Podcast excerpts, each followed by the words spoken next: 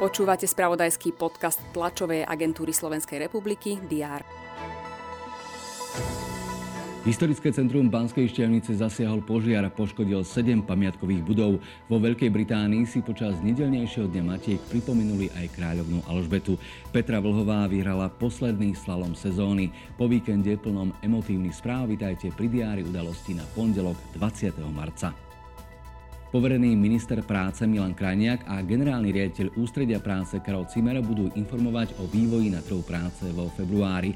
Miera evidovanej nezamestnanosti v minulom roku medziročne klesala, držala sa pod 6 percentami.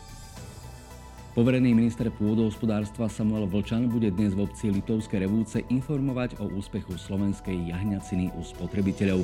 Obľuba tohto mesa už dlhší čas stúpa. V roku 2020 predali 8 tisíc kusov jahňat, v roku 2021 to už bolo 15 tisíc, no a v minulom roku odhadovali, že to bude 22 tisíc kusov.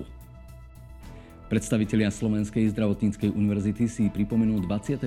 výročie prvej úspešnej transplantácie srdca na Slovensku. Na tlačovej konferencii nebude chýbať ani profesor William Fischer, ktorý tento zákrok vykonal. Pacient s transplantovaným srdcom žil ešte ďalších 10 rokov. Prešovský samozprávny kraj začne s výstavbou prvých dvoch úsekov projektu cyklookruhu Poloniny Trail. Úseky budú viesť od Stakčína po vodnej nádrži Starina až po bývalú obec Ruské. Náklady sú vo výške 8,5 milióna eur, vyše 8 miliónov získal kraj z eurofondov.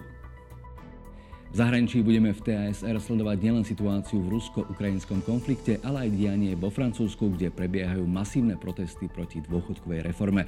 V tejto súvislosti budú poslanci Národného zhromaždenia Dolnej komory francúzského parlamentu hlasovať o vyslovení nedôvery vláde, ktorá presadila reformu bez ich súhlasu.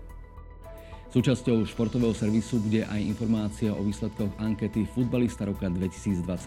Vlanejší triumf bude obhajovať Milan Škriniar. Stoper Milánskeho Interu by sa už štvrtým víťazstvom v ankete dotiahol počtom triumfov na Martina Škrtela.